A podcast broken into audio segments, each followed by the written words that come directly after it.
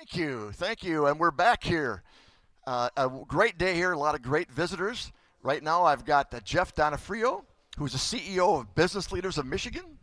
Jeff serves on the board of Detroit Economic Club and today was the presiding officer for an event with DT Chairman Jerry Norcia. So, Jeff, great to see you here. Great to meet you again. Great to be on, Senator. And uh, what are your takeaways from today's meeting here? You know, I, I think uh, Jerry is such a, a, great leader in our community. I, I told the story about um, how when uh, COVID sent all of our students home, um, and there was real concern about um, the equity of especially students who didn't have access to computers or internet. Um, Jerry was a leader to make sure that every Detroit student had a free computer and free internet access for that period of time, so that wouldn't impact their learning. Um, you know, so I think DTE and, and, Jerry's role in making sure that Michigan is competitive, that we can grow jobs, is so important.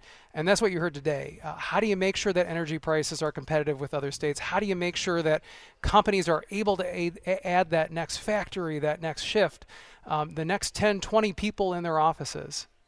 That's that's a wonderful story about DT doing that with the computers. They're they're also an economic driver down in Monroe doing Absolutely. things like this all the time. Yeah. So tell me some events coming up soon with the Detroit Economic Club. Well, uh, we know their next event is going to be on Valentine's Day, uh, just a week away. That uh, the governor is going to be coming in and speaking. Um, and so I assume we'll hear more about uh, what uh, she's thinking for her budget, uh, City of the State. I'm sure you know more than probably us uh, on that. Well, I, I, think that's also Ash Wednesday. So I'm, I'm, glad the governor's coming to talk to you on Ash Wednesday. In, in, my book, it's Ash Wednesday. You can call it whatever you want. so, what, what's high on the agenda with business leaders in Michigan? What have you guys been working on lately? Well, you know, there are always holy days of obligation for us all, Joe. But, um, uh, you know, in, in, Business Leaders for Michigan, we are working on uh, making our state top 10 top 10 for income, top 10 for growth for GDP, um, making sure that we win over our co- competition, uh, whether it's here in the Midwest, throughout the country, or around the world. Uh, that businesses can grow here, that people can grow here uh, in their careers. So we focus on things like education, making sure we have a world class education system, making sure that we have a post secondary education system so that people go beyond high school to get that uh, advanced training that is going to put them in a, a, better competitive position. We do things like uh, making sure that there's economic development incentives and tools that we have in this state uh, that's going to help us win and, and help our homegrown companies be able to scale. Because uh, the best success we could have is a, is a company down in Monroe saying, you know what, we're going to go from 5 to 50 to, to 500 uh, in a couple years because Michigan was the best place to do business. That's uh, wonderful. It's great to hear that. And, and you know, I grew up in a small business. And, and with the help of the banks, I bought a small business in, when I was in my early 40s. And you grew up in a small business. I did, yeah. Tell, tell me about it. well, uh, my family immigrated over here from Italy and uh, we. Uh, uh, pardon me, pardon no me, pardon me, sir. Jeff, I've, I've got to go. I've got to break and go to Marie Osborne. The verdict is in with the Crumbley case, and we're going to go over to Marie. And good afternoon, Senator Bellino. Yes, the Oakland County jury has returned to the courtroom with a verdict in the case of Jennifer Crumbley. 45 year old Jennifer Crumbley, of course, uh, is accused of four counts of involuntary manslaughter in connection with the 2021 shooting of her son. Now, he fatally shot four other students at Oxford High School. This is an unprecedented trial in the fact that it's the first time a parent has been brought uh, to uh, face charges in connection to a school shooting. We are waiting for the judge now has taken the bench in this case. The jury is in the room, and it takes a few minutes at this time to get the jury situated and for the uh, verdict to be read. We're going to bring it live to you right here on WJR. And Senator Bellino, this is a case that's been watched coast to coast and really around the world.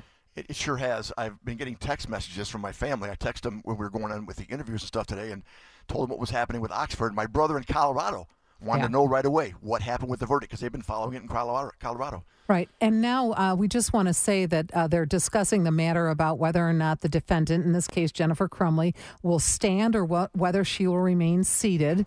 Uh, I didn't know that that was a choice, but um, they are going to um, allow her now to stand to hear this verdict. Again, we're going to be bringing it to you live and it's uh, we can go to that courtroom right now and hear some of the uh, going on and what's happening in the courtroom right now between the judge and the prosecutor uh, in this case karen mcdonald and the defendant uh, jennifer Crumbley, as they await uh, the verdict here And it appears that there's still some procedural information that's taking place. Uh, the judge sometimes will have questions about whether or not what's happening uh, with the jury, if they're all in, if they're all ready to give this verdict. And now we're let's listen in for just a couple of minutes. We can hear some of these instructions. Guilty of involuntary manslaughter. On count two of involuntary manslaughter in regards to Tate Muir, we find the defendant guilty of involuntary manslaughter. On count three, as to involuntary manslaughter regarding Hannah Hannah St. Juliana, we find the defendant guilty of involuntary manslaughter. And in count four of involuntary manslaughter against Justin Schilling, we find the defendant guilty of involuntary manslaughter. Thank you for allowing me to receive it. All right. Jennifer Crumbley has been found guilty of involuntary manslaughter in connection to the killings of the four students at Oxford High School Madison Baldwin, Tate Muir, Hannah Julia, uh, St. Juliana, and Justin Schilling. The foreman of the jury, they're reading again. The verdict is guilty on all four counts for uh, Jennifer Crumbley. Oh, I know this won't be the end of this, but it's sad. It is a sad day. It's certainly a sad day. Um, Jennifer Crumbley closed her eyes. She re- stayed seated, by the way, uh, when the verdict was read, and you could see her eyes were closed as the verdicts were being read. The judge now uh, asking the jury if this is a unanimous decision.